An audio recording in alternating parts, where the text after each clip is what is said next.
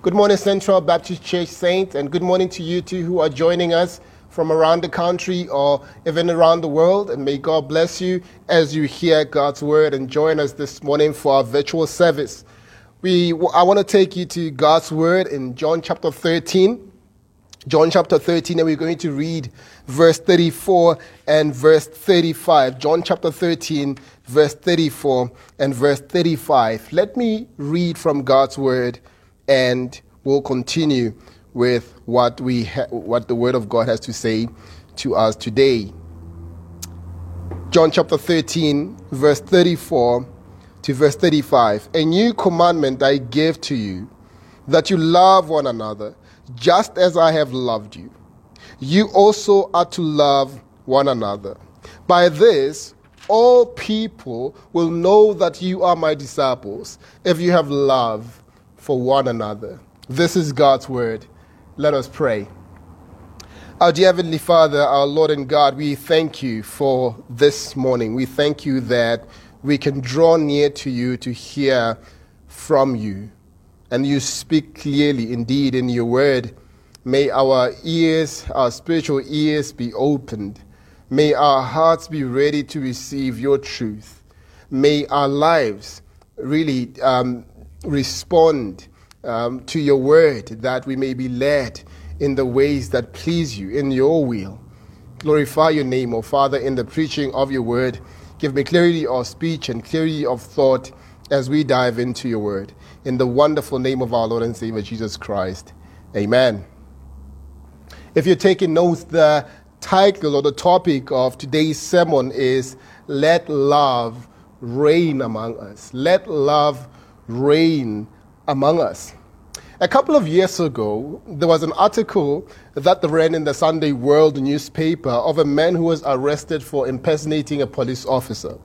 And what is interesting about this story is that the man worked a couple of months as a police officer.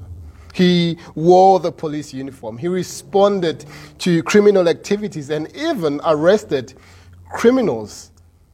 But what gave him away was something very simple writing an affidavit. He couldn't write it the way police officers are taught to write at the training academy. When they, and, and when they started being suspicious of this man, they looked into his um, background. They discovered that he did not go through the academy. He was not actually a police officer, but he was an impersonator. He was a, a, a, a thief he elects something that marked out real police officer. He was a fake police officer. It is the same with Christians, I believe. Uh, this passage that we just read tells us that Christians or disciples of Jesus Christ are to be marked out by love. What should crown our interactions and our relationships with one another as believers should be love. Love is a badge that uniquely marks out believers as those who belong to Christ. In 1 Corinthians chapter 13, verse 13, uh, Paul tells us that love is the greatest Christian quality. In Galatians chapter 5, verse 22, he tells us again that love is a fruit of the Spirit. In Colossians chapter 4, chapter 3, verse 14, he describes love as the highest of all virtues, as the perfect bond of unity. And here in John chapter 30, 13, 34 to 35, we find Jesus giving his departing words to his disciples. Chapter 13 to 17 is the farewell address of Christ to his disciples before he goes to the cross. And it is clear here that the issue of love uh, among the disciples is close to his heart. We see it most clearly in his high priestly prayer in chapter 17. The, the, the, the, burden of his heart is that his disciples would be marked out by love for one another. In verse 26 of chapter 17, Jesus says, I made known to them your name, talking to the Father, and I will continue to make it known that the love with which you have loved me may be in them, and I in them. Here's the point of verses 34 to 35 in one sentence. The, the most powerful and compelling testimony about the Christian community to the watching world is when we are marked out by love for one another. And a lack of love is a bad testimony against Christ. And moreover, a testimony that we, we, we, we don't know Christ at all. We see here in the words of Christ three compelling truths about love among God's people. Three compelling truths about love among God's people the command to love, the example to love, the testimony to love. Let us look at the first one the command to love. Notice the first sentence there in verse 34 A new commandment I give to you that you love one another. Uh, first, let us ask what it means to, by the word new. Uh, obviously, it does not n- mean new in terms of new of time, new in time. The, the, the, the, book of Leviticus commands the Israelites to love their neighbors as they love themselves. Warren Wiersbe explains here that it means a new experience, a, a, a fresh experience. It is the opposite of worn out. Love would take on a new meaning and power because of the death of Christ on the cross.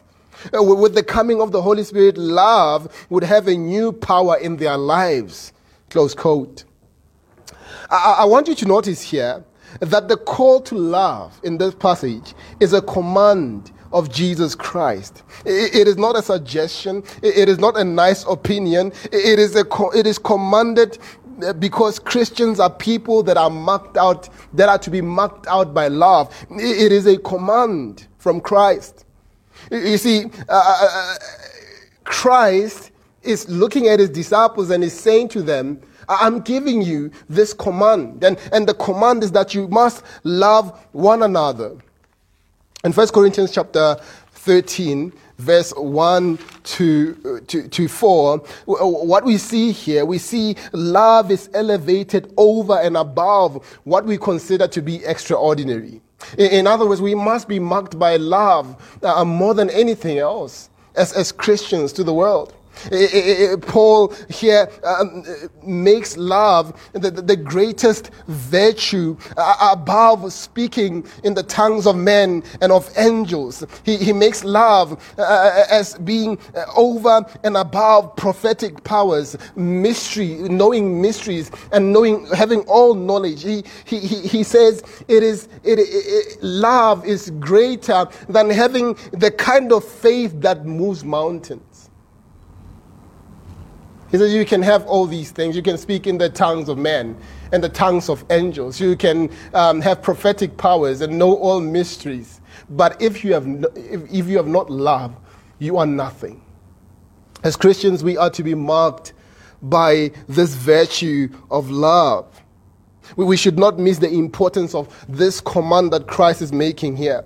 Whenever we see a command in the Bible, we must also see the implication behind that command. What is the implication here?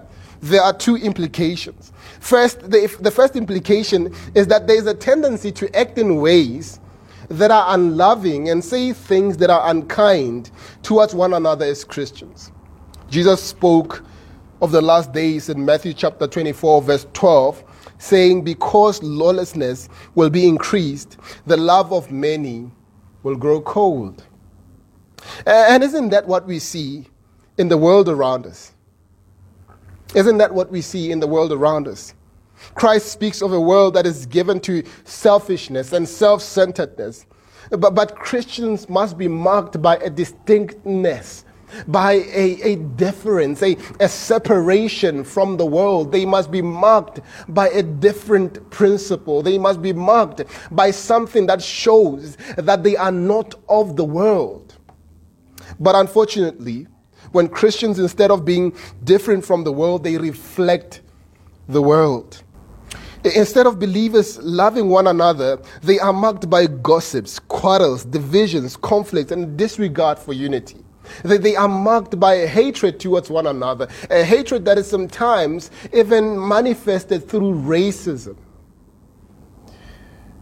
Again, we, we, we look at even in the family, a family that must be governed by Christ. A husband forgets Christ's command to love his wife as Christ loved the church, but instead he becomes harsh with, with his wife. Contrary to what Colossians chapter 3 verse 19 says. On the other hand, the wives, instead of loving their husbands, respond in ways that show defiance instead of submission. Secondly, the second implication that we see is that what Christ calls us to, he empowers us for. In other words, uh, and this is very important, in other words, when we are commanded as Christians, we are commanded out of the idea that we are empowered by the Holy Spirit who will enable us to walk in the ways of God. We are enabled by the Holy Spirit to obey the Word of God. By ourselves, obviously, we cannot do that. In John chapter 5, 15, verse 5, Christ tells his disciples, Without me, you can do nothing. And it is true even here. But what Christ calls us to, he empowers us for. We must recognize that as believers, we have the Holy Spirit who empowers us to, to walk in the ways that are pleasing to God. The Holy Spirit points us to the perfect example of Christ's love for us. And we see this, this in the second compelling truth about love for one another as God's people. We see it here, the example of love, the example of love. You see, love is exemplified most beautifully by Christ. Notice the words from our Lord love one another just as I have loved you. You also are to love one another. You see, our love for one another must emulate, must imitate, must copy, and replicate the love of Christ for us. That the love of Christ for us is the perfect example of how we must love one another. That the love of Christ for us is a blueprint of how we must interact and relate with one another. The context of John chapter 13 of Christ washing the, washing the feet of the disciples shows us, first of all, um, that, that for love to truly reign among us, we must not put our interest above those of others but must be above all servants to one another. Uh, what could be more exemplary than that the Lord of glory stooping down, wrapping a towel around his waist, and washing the feet of his disciples? What could be more exemplary than that? Exemplary servanthood. In John chapter, eh, chapter 13, verse 14, this is what he says after washing the disciples' feet. He says, If I then, your Lord and teacher, have washed your feet, you also ought to wash one another's feet. Ephesians chapter 5, verse 25 to 27 further describes Christ's love using action oriented terminology. He loves the church with sacrificial love. He gave up himself. He loves the church with voluntary love. He gave up himself for her. And nothing was compelling him or was pushing him to love the church, but he loved her and gave himself up for her. In other words, the love of Christ was sacrificial, it was voluntary, it, was a love that was not compelled by something else, but by compelled by his grace. You see, what compels us to love one another is because Christ has loved us, even in our unloveliness. What compels us to love one another is the fact that in the miry clay of our sin, Christ died for us. And when we were most unlovely, Christ drew us to himself and displayed highest love. Isn't that what Romans chapter 5 verse 8 says? That he displays his love towards us in that while we were still sinners, Christ died for us. And he calls us to love one another and to emulate his love for us towards one another. His love, he loves with a love that seeks the good of the church. How are we, uh, how are we to emulate this love that Christ has towards us? Well, 1 Corinthians chapter 13, verse 4 to verse 8 shows us what love truly looks like and what love is in the, in the community of God's people. Listen to what Paul says as he speaks of love in, in poetic fashion. He says, Love is patient and kind. Love does not envy or boast. It, it is not arrogant or rude. It does not insist on its own. It is not irritable or resentful. It does not rejoice at wrongdoing, but rejoices with the truth. Love bears all things, believes all things, hopes all things, endures all things, and love does not end. This is love towards one another. That we are to be patient with one another. We are to be kind towards one another. We are not to envy each other or boast. We are not to be arrogant or rude. We are not to insist on our own way. We are not to be irritable with one another or resentful. We are not to rejoice at wrongdoing, but, but we are to rejoice with the truth. We are to bear with one another, to believe all, uh, to believe good things about each other, to hope all things about each other, to endure each other, and, and to, to love with a love that never fails, a love that never ends. Our love must take the love of Christ for us as an example. We must love each other in such a way that we do not count ourselves as more important than other people. We love each other with a selfless love, a sacrificial love, a voluntary love, a love that truly cares and seeks the good of the other.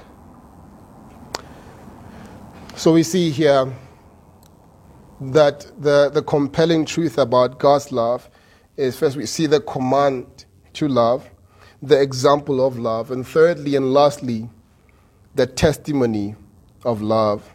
The testimony of love. It is a love that speaks to the world that testifies that something has truly happened in this community of people. Look at verse 35. By this, all people will know that you are my disciples if you love one another. You see, the words of Jesus are an answer to an important question. How is the world to know that we are Christians? What is the, the thing that should set us apart? When the world looks at the Christian community, what are they to conclude about the Christian community? Let, let, let me say this as a footnote. We've witnessed in the past few days, especially in America, uh, turmoil over racism. You see, and, and what we have noticed, even with our country, um, you know, uh, the history of our country, where we are from, we sadly observe that the church has been quiet when it should have had the loudest voice. Instead of the church speaking out against racism, uh, unfortunately, the church was also involved our testimony to the world is tarnished when a divided world looks at the church and instead of seeing the church being marked out by love and unity, sees the church as divided as well. God, Jesus Christ here, says our love for one another must say something to the world. It must testify to the world that we are his disciples. In other words, it testifies of his gospel work in our lives. You see, the gospel takes people who are otherwise, uh, who otherwise would not come together, and it brings them together and makes them one. Uh, people of uh, different nationalities, people of different uh, skin color, people of different ethnic backgrounds, and brings them together and unites them as one. The heart of Christ for his church was that the church will be made up of all nations. And, and when the world looks at the church and it sees all nations, it will see the greatest unity that is seen nowhere else. Like in Ephesus, in, in, in, in, in Philippi, where a Philippian jailer, a businesswoman, and a slave girl are considered to be brothers and sisters in Christ, are united because of Christ. This is what must mark us out as the church. The church must be marked out by the fact that despite our differences, all our backgrounds, our skin color, our ethnic backgrounds, our nationalities, we are united in Him because of what He has done for us on the cross, and He loves us.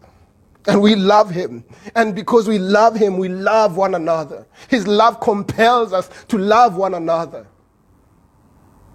We tarnish, we tarnish our testimony when the world looks at the church and they see division. They see division across racial lines. They see division across, uh, socio-economic lines, division across nationalities, division across uh, ethnic backgrounds. Uh, the, the world needs to see the work of Christ in his people. Francis Schaeffer considered the question how is the world to know that we are Christian? In a famous essay titled The Mark of a, of a Christian. This is what he says I quote Through the centuries, men have displayed many different symbols to show that they are Christians. They have worn marks uh, in their lapels, on their coats, hung chains about their neck, even had special haircuts. But there is a much better sign, a mark that has not uh, been thought up just as a matter of expediency for use on some special occasion or in some specific era. It is a mark, it is a universal mark that is to last through all the ages of the church until Jesus Christ comes back. Love and the unity it attests to. It is the mark of Christ. It is the mark Christ gave Christians to wear before the world. Only this mark, only with this mark, the world know that Christians are indeed Christian and that Jesus Christ was sent by the Father.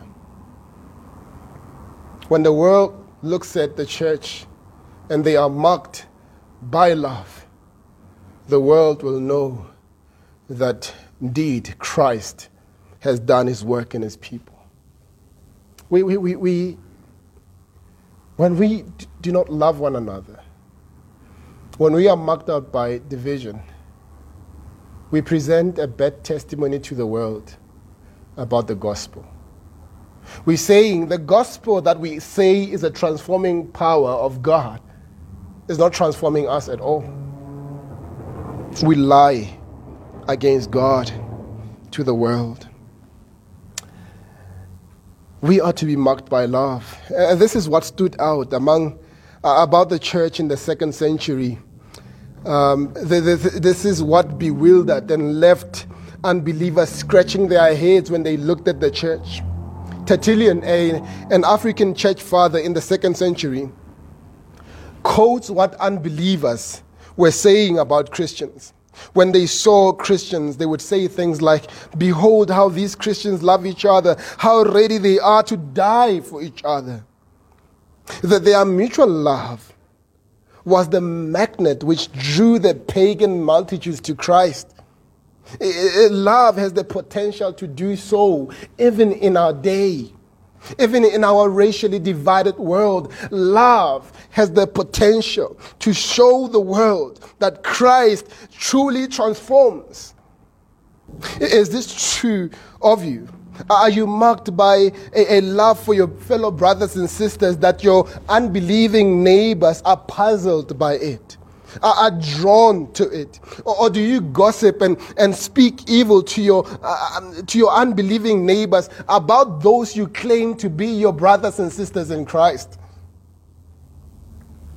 Notice that Jesus Christ says here, loving one another says to the world, You are my disciples. Here's what that means it means that these people, uh, these people are people that have been transformed by the gospel. These people are people that are taken out of darkness into God's marvelous light. These are people that are no longer dead in their sins and trespasses, but are alive in Christ Jesus. These are people that are no longer old creatures, but are new creatures because new things have come. A loving community is the visible authentication of the gospel. Is it truly loving one another comes out of an understanding of God's love for us. And what motivates our love for one another is that we are loved. We are loved. And loved people love people. Loved people love people. In 1 John chapter 4, verse 19, the apostle says, We love because he first loved us. We love because he first loved us. He loved us. He gave himself to display his love towards us. He loved us. He, he, he, he took on flesh and walked among us. He, he loved us. He, he drew us to himself and made us his people. He loved us. That is why John celebrates the love of God when he says, Behold, how great a love the Father has displayed uh, by, by making us his children, and such we are. We are his children because he loved us. And children of God that are drawn by the love of God to God are to be characterized by the love of God towards one another. Amen.